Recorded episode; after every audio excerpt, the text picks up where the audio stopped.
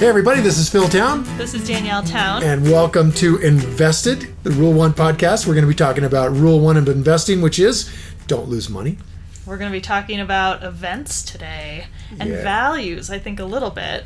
Well, I, I realized we, we I'm jumping over. We, we started talking about an acronym, ruler, Yeah.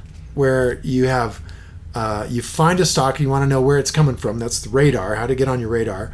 Then, do you understand it? Are you capable of understanding the what we'd call the meaning of the business? How does it all fit together in the industry? Its moat. That's how durable it is. The management team, and the ultimately the margin of safety, which is what we're going to talk about today.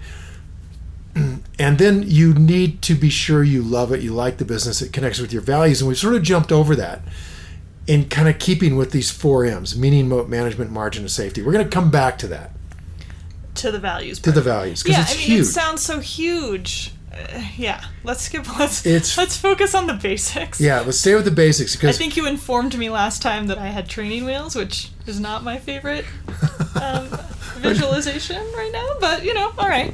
training wheels are very good though. When you start doing it. this on your own, you'll be glad you've got them. um, it, it it's it's a big world that you can put money into out there, and there's a lot of ways to do it wrong, and that's mostly what people do. So you're you're kind of in an apprenticeship here of learning how to do it the way the best investors in the world do it. And Mm-hmm. why not? If you're going to learn to invest, why not? Learn the way the best guys do it. Yeah. Tell me. I mean, none of us have time t- uh, to waste, right? Like. We don't have time to waste, and most people don't. Most people aren't fortunate enough to make so much money that a four or five percent return in the stock market from putting money into the stock market in 401ks or or IRAs, where a four or five percent return is going to get you the retirement you want to have. All right, we want more financial security than that. Not only that, but we all know that if we put our money into 401ks and mutual funds, uh, in IRAs, that if this market goes to pieces, your investment goes to pieces with it. And we focus on rule number one, not losing money. So we want to make sure that we're investing in companies when the market goes down, it doesn't hurt us in any way. Hmm. That's hugely important. So this is very Warren Buffety 101 stuff. And we're going to come back to how we connect our values in with the values of the business and how you would know what the values of the business are, whether they're walking their talk, and how you know what your values are, which is a big deal, right? But that's later. That's later. Okay. Let's talk about events. Yeah, events are huge. So we got down to R for radar, U for understand the business, L for love it, and we're at the E, which is events. And events are what makes it possible for us to even believe that we could buy a company on sale. So let's go back to what Ben Graham calls the three most important words of investing. And that Okay. is margin of safety. In other words, we want to buy a business at a significant discount to its real value. So we have to do all this other stuff to figure out the real value. So let's stipulate, my favorite new word, that we know that this is a good company and we understand it well enough to figure out the value of the business. All right? And then in the process of looking at our um, our moat uh, view of the business, we start to look at these big four growth rates and we figure out that this company has historically grown at a certain rate over a certain period of time. So we've seen that historically. Now, what we need to understand is that if all that was required in order to figure out good companies and make a lot of money investing was to just look historically, you remember librarians would be all rich. they just read it in a book. But it's you got to look out the front window of the car, and out that window it's pretty foggy. So we're just using the historical stuff to get an idea of what the road might look like ahead. But ultimately, we have to know enough about the company that it has this intrinsic characteristic that allows it to keep going down a straight road. That's why that's so important. Is it tells us that the road ahead is probably pretty straight. Now, the word probably mm-hmm. is key, mm-hmm. right? Because we're putting our hard earned money into here, and we're not going to do very many of these, so we're not going to be massively diversified. So if we make a mistake, it's going to really sting. And since we're human and we're not geniuses, what we have to do is follow what Warren Buffett's teacher taught him, which is, as I said, the three most important words of investing. We must buy this business with a big margin of safety to what we think it's worth. And then if we're wrong about what it's worth, we can probably still exit this and not lose our money. That's huge. One of my favorite guys is Mohnish Pabrai, B A B R A I, right? Great investor. He calls this getting a free lottery ticket. He calls buying stocks with or buying companies with a margin of safety A free, lottery, ticket. Okay. So if you get the right margin of safety, all you've got is upside. If you win the lottery, you win a ton. If you don't win the lottery, this ticket was free. And why is it free? Because you can unload this company for what you paid for it anytime. Yeah, got it. Okay? Yeah. So that's huge. I'm so glad that makes sense to you because it people either get this or they don't ever get it. Well, I mean, I get it. The uh, the keyword is probably Yeah. because things happen. Yeah. Even events happen that probably would take the price below the margin of safety price. Mhm. Like that's possible. Yep. That's and so let's talk about how weird it is that you should be able to occasionally find a great company. Not- Remember, this is a great company. This is an obviously great company. So all those guys who went to Wharton and Harvard could see it's a great company. Okay. So why would they sell something worth ten dollars for five bucks if they know it's worth ten and they know it's a great company? Why would they ever do that? It would be kind of insane. Okay? So we have to think about the way the world would work in a way that that would not look insane to otherwise really smart people. All right? So here Well, we're but it also probably depends on your outlook as far as how long you're going to keep that company in your portfolio. hugely Because aren't I, I think you're thinking of like hedge fund managers who have a three month turnaround. mutual fund managers, mostly a 3-month turnaround. mutual fund manager. Yeah. Hedge fund guys tend to stay into things longer if they do what I do. But again, most of them don't. Most of them invest the way most all of the big guys invest. And that is they're in it for a relatively short period of time. So, what would make somebody be willing to sell something really cheap is if they thought that that thing was going to get cheap really fast and they were going to get stuck with it cheap during that three month period and that it might not be it might not come back in three months Right. so we can see that could happen all the time Yeah. right Sure. so let me give you a, a concrete example of, um, of a company that we bought so the arab spring started in egypt and um, and what happened was people who speculate on the price of cotton cotton futures traders got the people who own the cotton futures, right? They had the right to buy to get the cotton at a certain price. Those guys started to chortle. Whoa! They started to chortle. They were chortling. they were like, have, not, I have not heard that word in a long time. They, they begin, you know, they begin to curl their mustaches. Because why? Because if Egyptian cotton doesn't get harvested, the cotton futures I own at a price of 85 cents are going to explode to $2 and I will be able to sell that for $2 and make a fortune. It's Eddie Murphy in trading places, right? So, wow, we're cornering the cotton Why market. is, why is that so evil?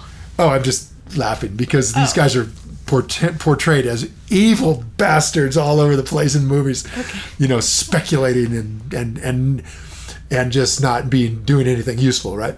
So these guys are speculating, and so as they start to chortle, wahaha, somebody comes in and says, "Hey, man, I'll give you ninety cents for that thing you paid eighty-five cents for yesterday," and he goes, "No way, I want a dollar." and the guy says, "Fine, here's a dollar." And suddenly the price is not 85 cents anymore, it's a dollar. Yeah. And that happened in like one day. And then over a period of about 2 or 3 months, the futures prices of cotton were pushed up by the chortling to $2 over $2 a pound. Hmm. Which was an insane price. I mean, you can't buy $2 a pound cotton and make t-shirts for Walmart because Walmart won't pay you for those Yeah. Because they can't sell them. they can't sell them. The, the, the t-shirt prices are pretty inelastic.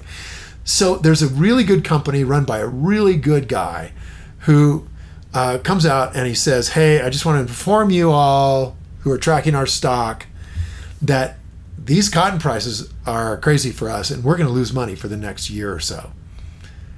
But then everything will work itself out because Georgia, if, if Egypt stops planting cotton because they're in a revolution, Georgia will plant cotton all over the place. And it only takes a, one season for them to come up with a lot of cotton, more cotton than we can ever use. And then prices will come back to 85 cents. Then we're back in business and we can keep making t shirts for Walmart. Mm-hmm. So this company is called Gildan. They're a, uh, a Canadian company. And I found out it got on my radar because I track some websites that track this kind of stuff. And I'll teach you guys track about that. Track events like this. Yeah, that track events like this. They, they'll publish it that, ooh, hey guys, the CEO of Gildan just said he's going to eat it. Yeah, that makes a headline, totally. you know? And so here's the, the, the rules of the game. All of the fund managers who own that stock at $45 a share now realize that what he just told them was that this thing is going to go down like a brick. Mm-hmm. Why? Because all of their peers are going to sell it. Because he just told them it's we- we're not going to make the profits that we were talking about earlier. And if they don't make the profits on a month, quarter by quarter basis, then they're going to get sold off. And so, really, it's like everybody's in a crowded theater. And you see a guy stand up and start walking for the back. And you know this guy's really good at smelling smoke. And so you go hey man where are you going? He goes oh, i'm just going out to get some popcorn. And you're like you're thinking that's a bunch of crap he doesn't even like popcorn i think i'll go with him because maybe he smells smoke and so they start to exit the theater and pretty soon it becomes a momentum that happens that everybody starts to realize wow smart people are getting out of this now because of this cotton problem. We don't know when it's going to be resolved. And the CEO said it's going to be a problem, so we got to get out of here. We'll put our money somewhere else.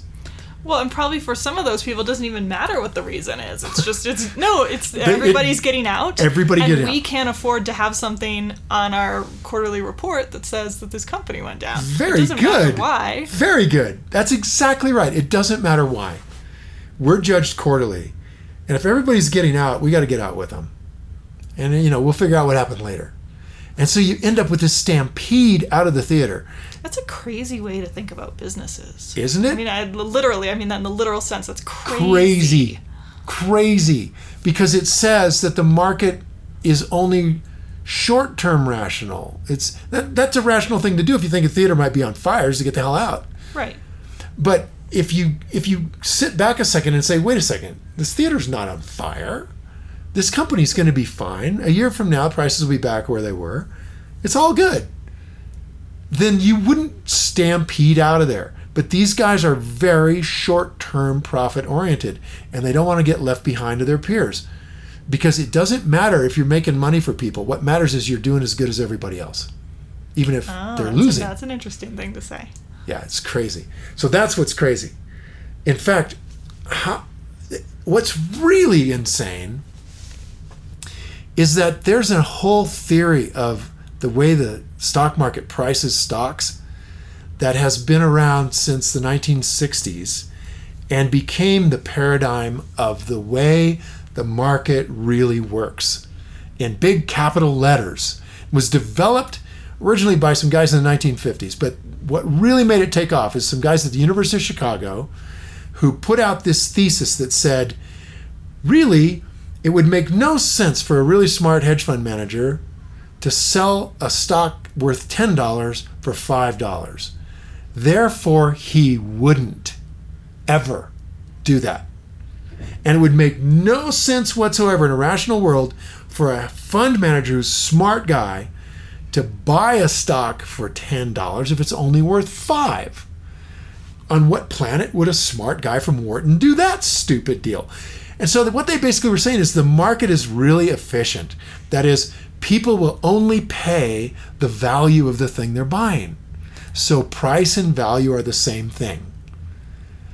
This is a fantasy that took over academia, and everybody got taught this for the last 30 or 40 years that the market is efficient and price is value. Well, right, because you, I think, could make the argument that once someone decides to sell it at that price, then that then becomes the value. Yeah, you could make that argument. Right. Well, isn't that part of the efficient market theory Yeah, hypothesis? it exactly is. so that's their argument. Yeah, that's their Whatever argument. somebody is willing to sell it at, Whatever uh, that the, the only value. value of a business is what people are willing to sell. whether like or not it's based on smartness or information or any that that's not the point of That's it. not the point, point is if they'll sell it. exactly. In other words, businesses are just like Picassos. It's only worth what somebody's willing to pay. 100 million today, 50 million tomorrow. So it makes them into commodities. essentially. The problem is that businesses have this unique capacity to actually produce cash flow. Picasso doesn't produce cash flow. And so the, you start to realize that businesses have an intrinsic value that's apart from whatever the market wants to pay for it. Hmm. Right? This is what Warren Buffett, what Ben Graham discovered, and then Warren Buffett put into practice with Charlie Munger and guys like me ever since, is recognizing that businesses have some value apart from whatever the market wants to say it is because they produce cash. That's very different than a piece of dirt or a Picasso. Very, very different. So, what in fact occurs is that the market, far from being this coldly rational place, actually is more from time to time like a crowded theater where somebody smells smoke. That there's a lot of emotion around getting out of a market when there's a lot of momentum and downward pricing and a lot of emotion getting into it when everything's going up. And that's why you'll have people do stupid things like buy Yahoo at 11,000 times earnings or sell Gildan when it's worth, you know, they they were selling it when it got down to $15, they were still selling it. Even though it was worth far more than that in the long It's run. misaligned incentives. I mean, the incentives of Oh, those a cool fund managers are completely different than the incentives of somebody running that company, which are completely different than the incentives of a long term value investor like Warren Buffett. Yeah. So everybody's looking for something different, yeah, and everybody's getting something different. very good. And that explains why they would sell and buy differently. Very good. Well, what gets really crazy is your 401k portfolio and all of your mutual funds are pretty much run based on this theory called modern portfolio manage or modern portfolio theory, MPT, which is essentially so locked into the way the whole system works that if uh, when I took a financial advisor exam, the SEC really requires you to put in that this is a rational market. Now, here's where it gets really, really interesting for a small investor is that this whole idea of efficient market theory and the modern portfolio theory that price is equal to value says that in order to get a higher rate of return, you have to take more risk. Hmm, now we get into the risk conversation. Yeah. So when you go to your advisor, they're only going to give you they're going to give you a little 10 point exam and the the questions will basically lead you into an answer about these things. Would you be okay would do you do you want to take low risk and are you willing to take a low return? Or do you want to take high risk and are trying to try to get a high return? That's that's what those exams are about. There is no question that says what everybody would want. Would you like to have low risk and a high return? high return. Where's that question on the exam? Because that's what I want. I want low risk and a high return. And Warren Buffett has been saying for 50, 60 years, and Charlie Munger's been saying it, that investing is really very simple. You go after a very low risk deal and you want a high return. So Mohnish Pabrai put it in those terms as a free lottery ticket. You want no downside and a big upside. That's what you're shooting for as an investor in this strategy we're talking about. Very, very different. And as far as the SEC is concerned, there's no such thing. Would it be correct to say that it's an event based strategy? It is. In fact, that's exactly what we say in our hedge fund. It's we're event driven.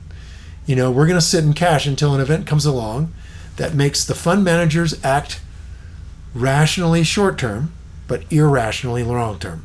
We're going to take advantage of that long term irrationality, buy this $10 bill for five bucks, and then we're going to camp out on it. And either the $5 bill will take us out of the market itself, that is, we will be able to reduce basis from dividends and buybacks, or this thing will go back to its value eventually when the smoke clears and there was no fire. Either way, we're going to make money on this investment because we got in at such a big margin of safety to value because of this event. Probably. Probably. Probably. Low risk is not the same as no risk. Right. Low risk is not the same as no risk, but it's a lot better than putting your money in a mutual fund where you constantly have this market risk of having everything go down by 50%. We've had that happen twice in the last 15 years. God, I know. Twice. Uh, this, so you this is why everyone my age doesn't want to invest in the stock market because we've seen, first of all, our jobs disappear. Last thing we want to see is our retirement. Not that any of us have any retirement savings, but if we did, we would not want to see it disappear. I know, and, and it's it's heartbreaking to see people who've worked their whole lives get to age 65 or 70 and retire, not really having the ability to come back and earn any kind of real money anymore. You know, McDonald's, Walmart greeter or something is the only thing in the cards. So they really need to hold on to that retirement capital. And son of a gun, right then the market does one of those every five to seven year drops for 50%. And they're terrified because if they stay in there, it might not come back for a long, long time. Maybe it gets reduced. And they inevitably people get caught up in the emotion and they sell off at the bottom. Right? How do you know the bottom's there? Everybody agrees nobody can make money in the stock market. so we need to move our money out somewhere else. Right? Now you know the bottom's in. And so people have done that. They got out in 2009 and they didn't get back in again. Right? And I mean, 2009 is when we were getting back in, not when we were getting out you know, we were getting out in 2007 when it was crazy pricing. So, what we want to do is we want to focus on first reducing that risk by knowledge about the business. That's why Charlie is so insistent on being capable of understanding. Second, we want to be able to see through the fog bank far into the future. And the only way to do that is if the business has some kind of intrinsic characteristic that you know is going to come back into gear, right? So Gildan, for example, has this intrinsic characteristic of being the low cost producer of t-shirts. They they provide 30% of the market. So they're the they've got this huge moat. And because nobody can do it better than they can, nobody can do it cheaper than they can. And so they got a brand and they got a moat. And so they've got this thing that says the road ahead might be bumpy for a little bit here because of this, you know, the problem with cotton prices, but it'll straighten out. And it has for 10 years in the past. And so that tells us we have low risk at a certain price. Hmm. And that's why Ben Graham says margin of safety, three most important words of investing. That's why Mohnish Pabrai is saying get free lottery tickets. Okay? So we got to talk about what is margin of safety? What does that what does that mean? So we got to stipulate we understand this business well enough to know that Gildan is going to go out and continue on being the best t-shirt producer in the world. They're going to keep it on. Okay with me? Uh, with you on that? Yeah. We stipulate that. All right. So how do we then figure out what Gildan is worth? Not what it's, not what we should pay for it right now, but what is it worth as a business in a per share way? Okay. Now we put some tools together for you guys, and we've just. I think the website is almost there where it's completely free now. These are tools we've been using for, for several years for my own investing that make this a lot simpler. So if you're listening to this in your car, you're not going to be able to go to your computer right now, but you might want to later and just go get logged in on Rule One Investing.com. Rule One Investing, just R U L E O N E investing.com. And just get a password and, and log in. No charge ever. And what we're going to do with that website is cut through an awful lot of Excel spreadsheet number manipulation. We're going to get right to it. And what we're going to do is we're going to take a look at let's start with Guild let's start with Apple Computer. Let's just go to Apple Computer because it's fun. Right? So everybody knows about Apple Computer. Go over to Apple Computer and you're going to see that this has a score on it called a Rule 1 score when you bring up Apple Computer. Okay. Are you with me so far? I guess. Okay, Sure. you just it has you a score. Go over where it says type in symbol. Just type in Apple, and it'll come up. Okay. So then you go over and you see a page called Stock at a Glance, and it has a Rule One score on it, and you'll see that the scores are all green. Green is good. Let's move on. Okay. so we've done a lot of work for you there. Then go over to um, what's called the Rule One chart. I think that's what we're calling it these days. Oh no, the growth rate chart. Growth rate chart. So click on the growth rate chart, and what you'll see are these four lines. And just look at them, and are they all parallel, going the same direction all of the time? And if they are, That's the four growth rates looking good. Okay. If one of them is scrambled eggs, let's move on to a company where it isn't. You know, the lines bouncing all over the place. Let's just go with companies where they're all the same. Yeah, yeah. Okay. I, I'm I'm a little confused about. I feel like we're sort of going backwards here. So we just spent like hours discussing these numbers. Yeah. And now you're just saying, "Oh, go look at some li- pretty lines." Yeah. And you don't need to know what the numbers are. Yeah. I think I need to know what the numbers are. That's why I'm spending time on this. What are you talking about here? I'm just supposed to trust some score on your website? Well, okay, good. I'm glad you said that. So, what would make it green, essentially, is that the numbers are good. Right. I mean, I get it. I just want to be able to check. Okay. So to check them, Trust but verify. okay, to check them, go click on the little button that says Rule One Numbers. Oh, okay. I was getting very upset, Dad. Sorry, I jumped over one there. Check it and see that the numbers look good. And it'll have all the numbers for every year. And then it'll have calculations where you calculate what a three years in a row look like and what a five years look like. It's going to calculate that all out for you. Okay, and these numbers that are on your website, where do they come from? They come from the filings from the SEC. Okay, so we can trust them. Yeah, they're good numbers. Okay. All right. So, good point. So now we've we've looked at the chart and we've looked at the rule number. We looked at the growth rate chart, and we see that they're all parallel. Now go back to the rule one numbers, and look at the the actual rates of return, or sorry, actual uh, growth rates on all of the big four numbers called moat numbers. Okay, it's right there in front of you. You can't miss it. And look at the ten year numbers. And you're going to see on Apple that they're like 30%, 35%, 22%, 28%, whatever they are. What I want you to do is choose a number that's representative of the entire group. Okay, so one way to do that is to add them all up on the 10 year column. There's four numbers there. Add them up and divide by four. That's one way to do it. If you'd rather just pick a number, pick book value per share and dividend growth rate. That's a good number to rely on What are we using this? and we're going to use for? it to figure out the value of this business Okay. because ultimately the value of this business is what the cash flow it's going to produce in the future so we got to know how fast it's growing that so we're going to pick a number here And sorry, where, where, what, what are we picking the number from? 10 year column Of what? moat of moat. so you look at you go to the rule one numbers Yeah. look at moat Yeah. look at the 10 year column you'll see So call me crazy, but there's no line on financial statements called moat. no there isn't What is this number? these are numbers we compiled for you Okay, so now you're saying I have to trust the Rule One website. Is that right? No. So if you want to look at what they're compiled from, just scroll down the page a little farther and you'll say numbers in detail. Okay. And it'll show you the growth rate every single year for all of the the big four numbers. oh, and that's what you're calling this moat number. Yeah. We've compiled it into an average of over 10 years so that you don't have to just guess which number's the right number. We're averaging Okay. 10 years worth of numbers. Okay. So look at that and kind of I feel like see. I'm. I, we just learned all of this stuff of like actual financial statement numbers and what Yeah. they're called, and now you're calling them different things, like moat numbers. what did I call them before? Big, the big four growth numbers, or Yeah, the growth think rates? So. I think so. Yeah, but with, those are those are numbers that help us determine whether the company has a moat or not, Okay. right? All right. So we call them moat numbers.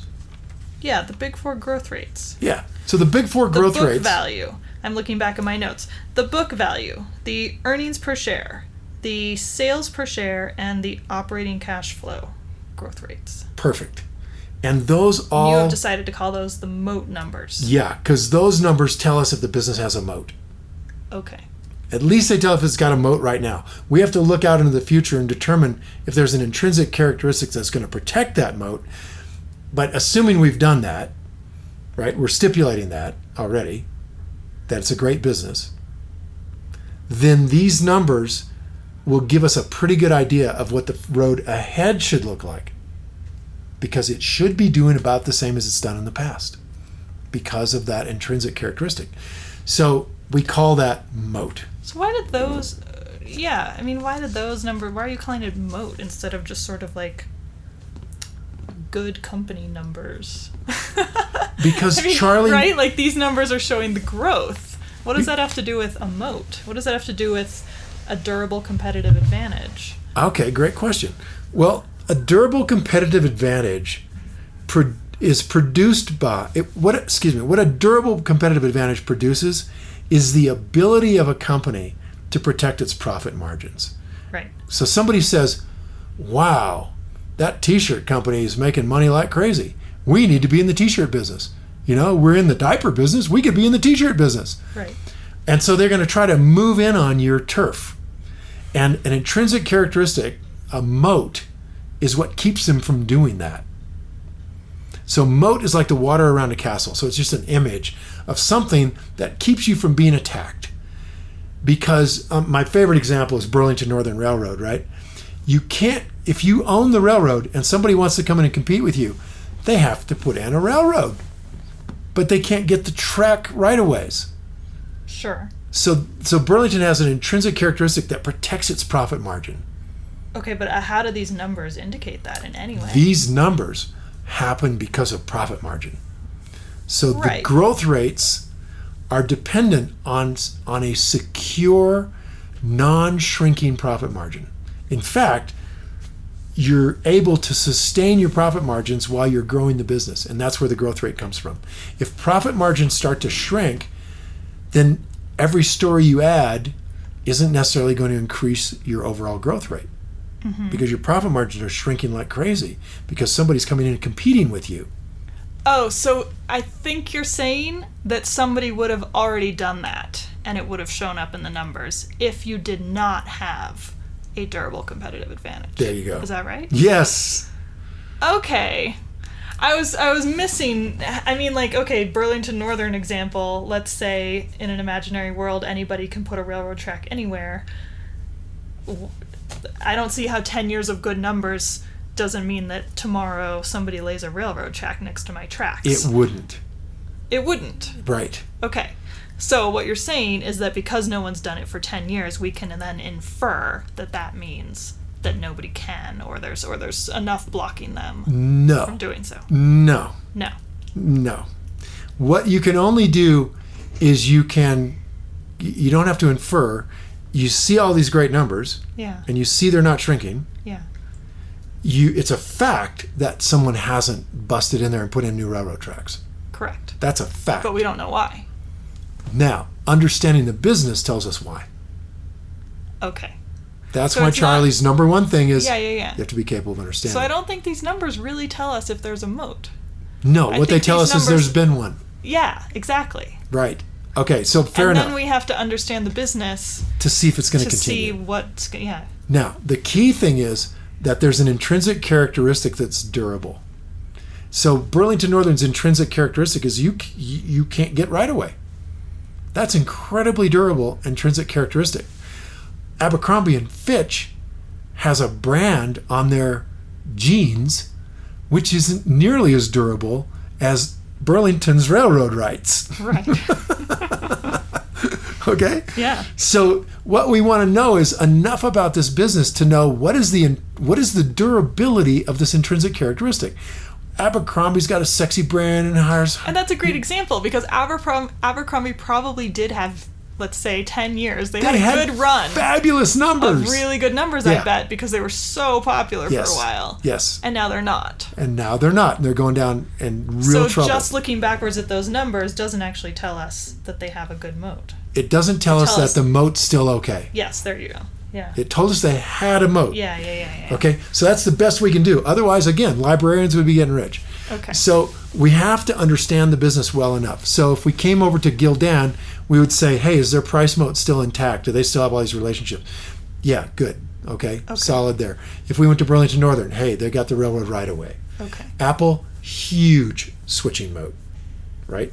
So we have to judge about how strong that, how durable is that in, intrinsic characteristic. And obviously, a brand like Coca Cola could be busted.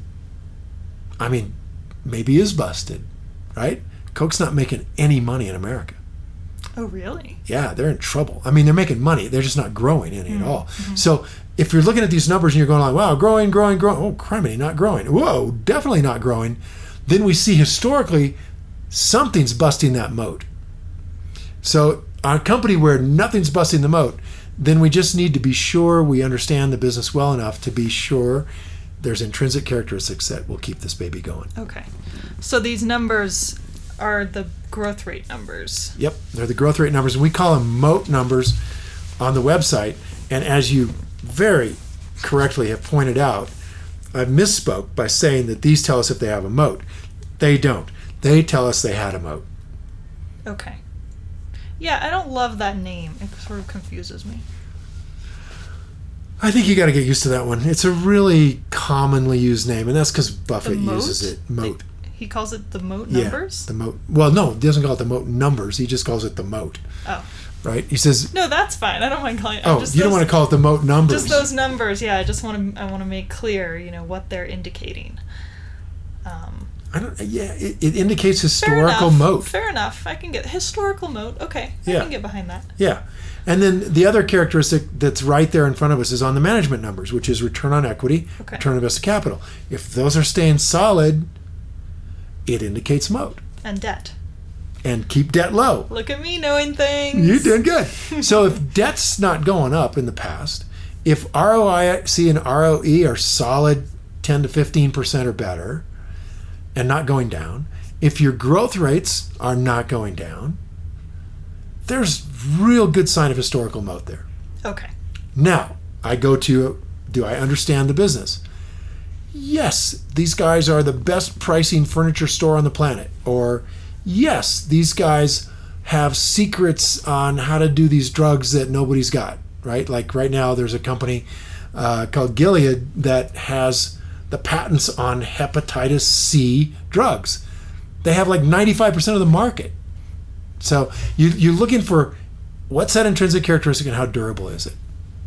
So first we want somebody that's had one because if they haven't had a durable, if they haven't had historical moat, then God help us. As a novice investor, figuring out whether they're going to have one, which is why I don't want to invest in IPOs, startups. Yeah. You know, they all talk a great game, but the proof is in the pudding. You know, let me see 10 years of moat. And that's what we shoot for a minimum of 10 years of moat historically. Historically. And then I can start to feel like if I understand the intrinsic characteristic that gives it durability and they've had this moat that's provable by these growth rate numbers, what we call the moat numbers, dang, then I'm really, I'm going to change the name on the website to historical moat. I think that's clearer. That's much clearer. Yeah. And And it you can reminds you easy- also to say, okay, what's the going forward moat? What's Yes. the moat today and what's the moat Yes. in three years and what's the moat in five years? And is it all the same or is it going to change? Beautiful. Beautiful. So, before we run out of time, I want to get to margin of safety. the margin of safety. because, but everything we've talked about is critical to getting there, and the actual steps are really pretty simple from this point. Okay. So, first you look at these these historical growth rate numbers, and you've determined that the moat is intact and solid, good intrinsic characteristics, and you pick a number that's reasonable for future growth, right? Now, how would you know the number is reasonable? Well, it would be pretty much what they've been doing in the past. Oh, okay. So that's when, when what you said when we first got off on this is you just choose like the average. Yeah, what's the average there? Okay. All right, what's the average there? And you know, you you it's a good place to start. What's the average there? Now, go click on what's called margin of safety button. Okay. margin of safety. Click on that, and it will take you over to a page where the margin of safety calculator is. And you will have an opportunity to put in the growth rate that you think is the right growth rate. Okay? But the calculator is going to pick a growth rate for you based on something else. It's going to pick a growth rate based on what the average professional analyst thinks the growth rate will be over the next five years. Okay. And what you're going to do is you're going to change that growth rate if yours is lower. Otherwise, leave it there. If yours is higher, if historical is higher than what the analysts are projecting, then you take the analyst number. If historical is lower than what the analysts are projecting, then you use your number. If the analyst number is lower than our number, does that Keep give it. you a moment of worry? No. What do you do? You trust analyst? yeah, I trust these take guys are Do you take or trust is a strong word, but do you take it into account at all? Well, trust is a strong word, and and uh, we we take into account the fact that these guys have their reputations on the line to determine that number to be correct and so on. We also know they have a very short term horizon. It's not really five years. We also know that they are pressured by their their investment banking departments to not put a bad number up there for this company because the investment bankers are going to be like, you actually told people to sell this stock? Are you crazy? We're trying to get them to, we want to do the bond issue. now they won't even talk to us because you told everyone. So you're fired. So there's a lot of pressure around So it's like you notice it, and maybe you, maybe you think about it, maybe you don't. We're, we're at the novice level here. Yeah. So we're just trying to run a number just to get in the ballpark of reality. And if their reality is lower than your historical reality, I just want you to use their reality for right now. Later on, when you get better at this, you can use your number because you'll be more confident in it. But in general, the analysts are more optimistic than reality. so if their number is lower than yours, I guess I would I would say like and you're probably going to find that out on Apple Computer. Apple's 10-year numbers are going to give you a number like 30% growth rate. Hmm. And the analysts are going to give you one that looks more like 14%. Oh, that's a big difference. But there's nothing to get upset about because you recognize Apple ha- can't continue to grow at this enormous rate from 10 years ago and so on. So you understand why it's there. Okay. So, because we stipulated that, right? Or you wouldn't be in this stock. All right. So now you have the, the computer system itself automatically puts in the current earnings of the company. It automatically puts in the analyst growth rate, which let's just say we're going to use that one Okay. it automatically puts in a couple more numbers that are used to figure out the future value of the business. And when you hit the button that says submit, what it'll do is create a, a, a what we call a sticker price, which is the real value of that business if those numbers are correct. Hmm. So what it says is if the analysts are correct about this business, using the today as a starting point, this business should be worth this today. And for Apple Computer, it might come in at, I don't know, $300 or something, right? Or $200. And so you see, oh, the value of this is $200. We call it the sticker price, like the sticker on the window of the car, Okay. because you never pay sticker. we always want margin of safety. So the real value of Apple is probably, let's say, it comes out at $200. Now you'll see immediately that the computer has has calculated the margin of safety price, which is 50% lower than the sticker. So now it says, okay, this has got a margin of safety if you buy it at $100. Those aren't the accurate numbers on Apple, by the way. I'm just coming off the top of my head, but they're in the ballpark. So you can see if it says it's worth 200, it tells you the margin of safety is 100. Okay, and now you can just compare that to the price. And Apple sells today for I don't know 130 or something, or maybe 115. So you can see that the price is higher than the margin of safety that you would like to buy it at the actual price. the actual price. So what we want to do is insist on that margin of safety because we might be wrong about those numbers. And we want to be able to ultimately unload Apple without it losing us any money or any other stock that we buy. So we're going to insist that there's some kind of event, and there isn't really one on Apple, right? There is, even if it looks like it's on sale, if there's no event from our point of view, it can't possibly be on sale because the guys aren't scared. They're not running out of the theater. So even if you think Apple's worth 200, I'm sorry. If they're not running out of the theater, then you're probably mistaken. Okay. So I think what we need, me and everybody else, is to know how you got that sticker price. Okay. Shall we go So through a real calculation on that? Yeah, let's do it next time. Okay. I think- Fair enough. I mean, I I'm glad Woo! your website exists. I'm glad it's that easy. I don't want to have to rely on it. Okay, I'll take you through it so you can do this, but you're going to need to be able to use Excel. I can use Excel. Okay, because there's a cal- there, there's calculations in here. There's one calculation that requires you compound money, and that is not simple to do without Excel and a formula. Okay. I mean, I think the important thing is that we just know how on earth How to do it. you're doing that. Okay, sounds good. I don't want any mysterious gray areas. okay, fair enough. So the next time we're going to do this, we're going to we're going to dive more into these areas to make them not mysterious and try really hard to make them not boring too. okay? Yeah. Um, and maybe the way to do that is we go through it once quickly and then we like put it up on our show notes or something. Okay, we're like gonna that. okay, let's do that. Because it's not interesting to talk about math. Oh my gosh, it's brutal. We just need the, the directions. That's why I just want you to go push the buttons and it'll spit out. Yeah, numbers. but we just need But you need to know the behind it. Yeah, Yeah. you need to know that. Yeah. Okay. Well, then that's what we're gonna do. Okay. Time to go play. All right. All right, Bye, see ya. everybody. Hey, you guys, thanks for listening to Invested, the Rule Number One podcast. If you like us, please subscribe, please, and leave a review for us on iTunes. Uh, by the way, you can get our notes and links for this podcast and post comments about this show and uh, also get more information about how to invest on your own by going to investedpodcast.com.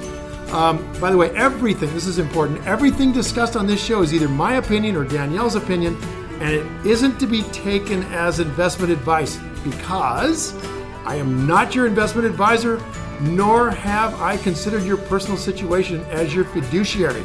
This podcast is for entertainment and education only. I, I gotta tell you, I really hope you enjoyed it, and I know Danielle does too. So until next week, it's time to go play. See ya.